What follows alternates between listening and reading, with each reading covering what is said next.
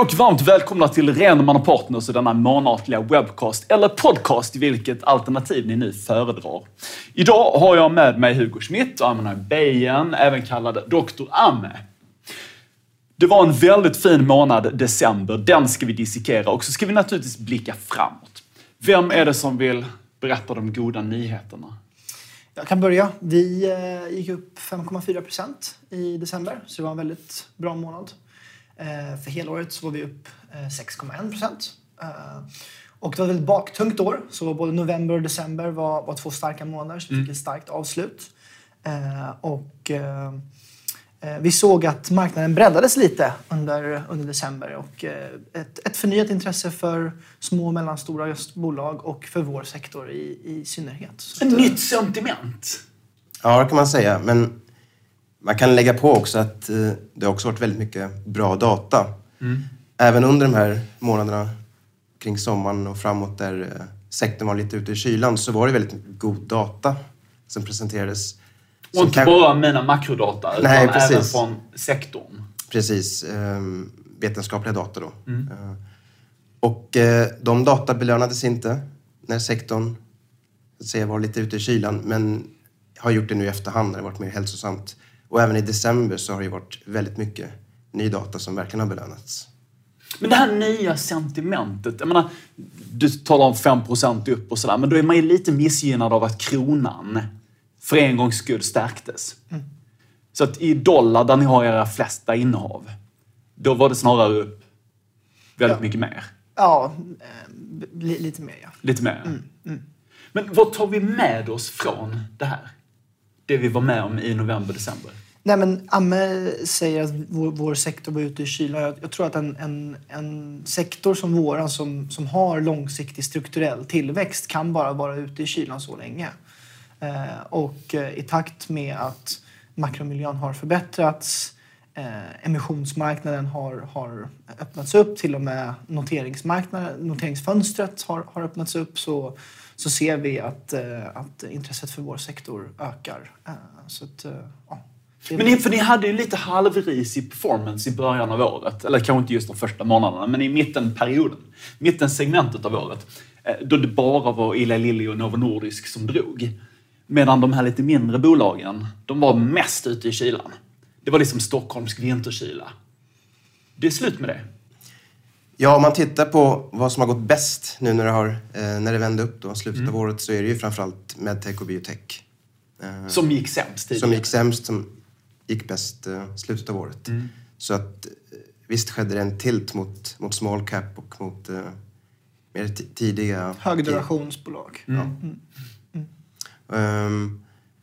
Om man tittar återigen här med data till exempel, så tittar vi på decembers bästa bidrag, så var ju båda baserade på väldigt god data. Cytokinetics och Vertex. Vertex med läkemedel mot smärta, kronisk smärta, där man släppte väldigt lovande data. Och Cytokinetics, en form av hjärtsvikt, där datan ledde till många uppköpsrykten. Så väldigt starka bidrag där. Och tycker jag ändå tyder på en mer hälsosam syn på data och på våra bolag. Precis som Hugo nämner, strukturellt goda bolag kan inte vara ute i kylan hur länge som helst. Ja, och jag kan ju ge grönt tecken från ett makroperspektiv. För jag menar, vi har ju fått nu tydlig bekräftelse på det som vi har pratat om rätt länge, lite för tidigt. Har vi ju fått tydliga tecken nu på att inflationen definitivt är på väg ned. Tillväxten är okej, det är inget fantastiskt. Men att centralbankerna är på väg att sänka räntor. Sen kan man ju hålla på hit och dit och resonera om, kommer den amerikanska centralbanken att sänka med 2 procentenheter eller 3 eller 1? Jag tror lite som jag såg att ni skrev i ert månadsbrev. Det spelar inte så himla stor roll ifall det just är 1 procentenhet eller 2. Det viktiga är liksom signalen att nu är det värsta bakom oss. Ja. Då är det grönt ljus för konsumenten. Då händer det roliga saker. Då tänker jag, då är liksom M&A-aktiviteterna kommer igång igen. Och nej, och vi har ju sett under tidigare räntecykler att det krävs inte så många räntehöjningar. Vi har bland annat pratat om 95. Ja, sänkningar menar du? Sänkningar, ja. Tack. Där vi bara hade 2 sänkningar av 25 punkter, alltså 0,25 procentenheter. Och det, för de av er som har viktigare saker för än att hålla på och tänka på ekonomisk historia, så är det alltså 1995 du talar om. 1994 var en rejäl ränteuppgång, ja. Och marknaden var orolig, börsen var orolig, obligationspriser föll i takt med att räntan gick upp. Och sen kom 95. Precis. Och då var det ett par räntesänkningar. Och så gick börsen. Och alla var glada. Precis. Ja. Stockholmsbörsen var faktiskt upp 35% 1995. Bara en sån sak. Vad är det som har gått allra bäst om vi tittar på helåret 23? Ja, du var själv inne på Novo och Lilly. Ja, det var de, ja. Och det var 2 av våra bästa. Det var inte den bästa. Men det var 2 och 3. Det drev vi mycket redan i början av året. Och sen när den här datastudien kom, SELECT-studien som visade på fördelar för hjärt-kärlsjukdomar. Så såg vi den här, ska jag säga, vattendelningen mellan vinnare och förlorare inom sektorn. Men bäst gick faktiskt Immunogen, som vi pratade om tidigare i år. Som köptes upp. Har ett läkemedel mot äggstockscancer. Så ett av våra 7 uppköp. Och för alla lyssnare som har varit med sen början, ni kanske minns alla uppköp. 6 av dem har vi gått igenom tidigare. Det är ju Seagen, Iveric, Oak Street Health, Mirati, Olink. Och nu på slutet har vi också Caruna i december. Och hur många uppköp blir det under 2024? Ja, vi kan säkert återkomma på den punkten lite i februari med mer information. Men det ser ut, det ser lovande ut. Vi har haft mellan 6, 7, 8 uppköp de senaste 4-5 åren per år. Så att det är ett bra mål, tror jag, att satsa på även i år. Utan att lova någonting. Vad var det som gick allra sämst under 23? Det var Harmony Biosciences. Har ju framförallt ett läkemedel mot narkolepsi. Det är en svår sömnsjukdom. Där man finns dels en oro kring kommande konkurrenter, potentiella konkurrenter. Man har haft studiebakslag under hösten dessutom. Så det var årets sämsta bidrag. Och de var med hur mycket? Ja, det... Mycket. Ja. Vi blickar framåt. Jag vet att ni har varit på konferens i San Francisco. Du, Hugo, Amé, Kaspar också. Och Henrik Renman. Berätta, vad är det där? Det är vår 5:e rapportsäsong, som man brukar säga. Man brukar säga att vår sektor har 5 rapportsäsonger istället för 4 som man andra har. Det är den största hälso- och sjukvårdskonferensen som varje år är i början av januari. Det är ungefär 8 000 människor som reser till San Francisco för att diskutera kliniska studier, utsikterna för hälso- och sjukvårdssektorn, regulatoriska punkter och annat. Så blandning av allt från förvaltare av hälso- och sjukvårdsaktier till analytiker, och bolagen själva och olika experter. Så att... Jag tror att vi totalt i teamet träffade nästan 200 bolag. Så att det är en fantastisk start på året. Att få träffa både bolagen i portföljen och bolagen utanför portföljen, så att säga, som vi bevakar, för att få höra från bolagen själva hur de ser på 2024 och utsikterna. Så jag tror vi räknade till, hur många var det? 124 pre-announcements, så nyheter av något slag. Någon klinisk studie eller en omvänd vinstvarning eller en M&A eller alltså ett uppköp eller sådär. Så att, och av de 124, hur många är positiva?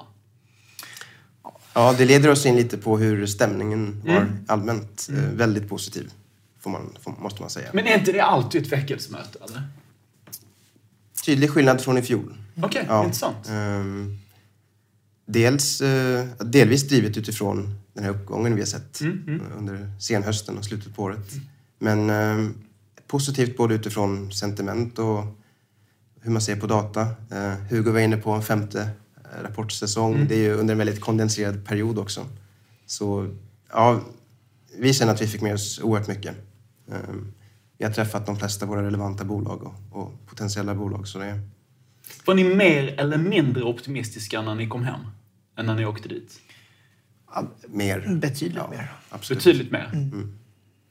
Och då ska man ändå komma ihåg att er sektor har inte gått så himla bra. Nej, det har varit en av de sämsta sektorerna förra året. Så om vi inte hade haft november, december så hade det varit den sämsta eller näst sämsta tror jag liksom globalt. Så nej, det var, som vi sa tidigare, vår sektor var ute i kylan. Men om man då summerar, det finns en betydande innovationskraft, det händer bra grejer, positiva nyheter. Ni kommer hem från en konferens och är optimistiska, så tolkar jag er, och då gav ni precis uttryck för. Ja.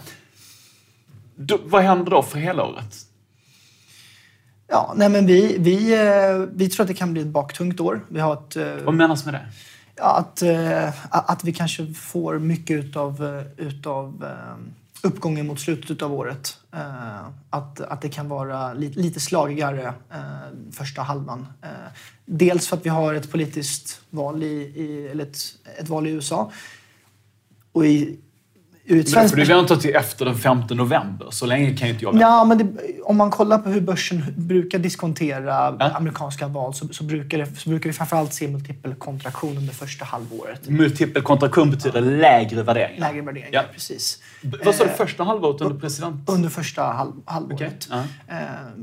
Så att, och det är ju inte bara presidentvalet som är viktigt för oss, utan det är ju även valen till kongressen. Så att en tredjedel av senaten väljs ju om, och hela alla 435 representanter i representanthuset. Så att det blir ju väldigt, väldigt viktigt för oss att följa som vår sektor är relativt politiskt. Men om man tänker att det är lite stökigt första halvåret ur ett politiskt perspektiv. Sen kommer vi in i kvartal 3 som vi följer på kvartal 2. Precis. Och där har vi ju alltid problem. Ja.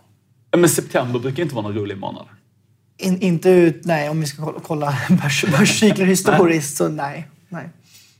Men det blir alltid politiska hot som diskuteras under de här valrörelserna. Och många av tittarna och lyssnarna har ju varit med och följt fondens utveckling under alla dessa år. Och det har skrikits mycket, det har varit mycket ångest under just de här valåren. Och politikerna ska liksom göra några så enkla poänger liksom av att racka ner på Big Pharma och så. Kommer vi få se det nu också, eller? Det kommer säkert finnas en del av den retoriken. Ja. Sen hur mycket av det som kommer ske, träda i kraft, det är kanske mindre sannolikt, eller jag ska säga så här, mindre... Det kanske kommer vara mer som det alltid har varit. Ja. Det här är ett hot. Det vill säga att man hotar, men det händer ingenting. Ja, eller att åtminstone kommer inte ske några kraftiga rörelser. En sak man kan lägga till är frågan om utsikterna. Generalister har intresserat sig mer för hälso- och sjukvårdssektorn. Bortom bara Novo Lilly, GLP1. Så det är ändå en generell trend som vi tror kommer vara gynnsam för sektorn. Märker ni det? Ni får fler liksom intressenter. Vi hör på konferensen. Ja, man märker det på konferensen och i diskussioner med våra motparter också, att de ser ett förhöjt intresse. Det är ju jättespännande. Det är spännande. Så som Hugo var inne på, det kommer vara slaget inledningsvis. Sannolikhet kan absolut bli. Det är slaget i pistan. Ja, men vi tror att det kommer gå väldigt bra för vinnarna. I den sektorn. Absolut. Värderingen? Lite över ett historiskt snitt.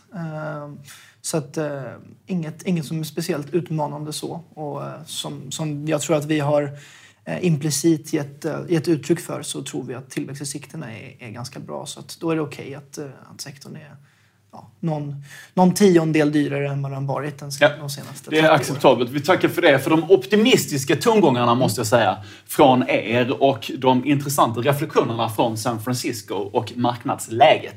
Tack för det. Vi är tillbaka igen om precis en månad.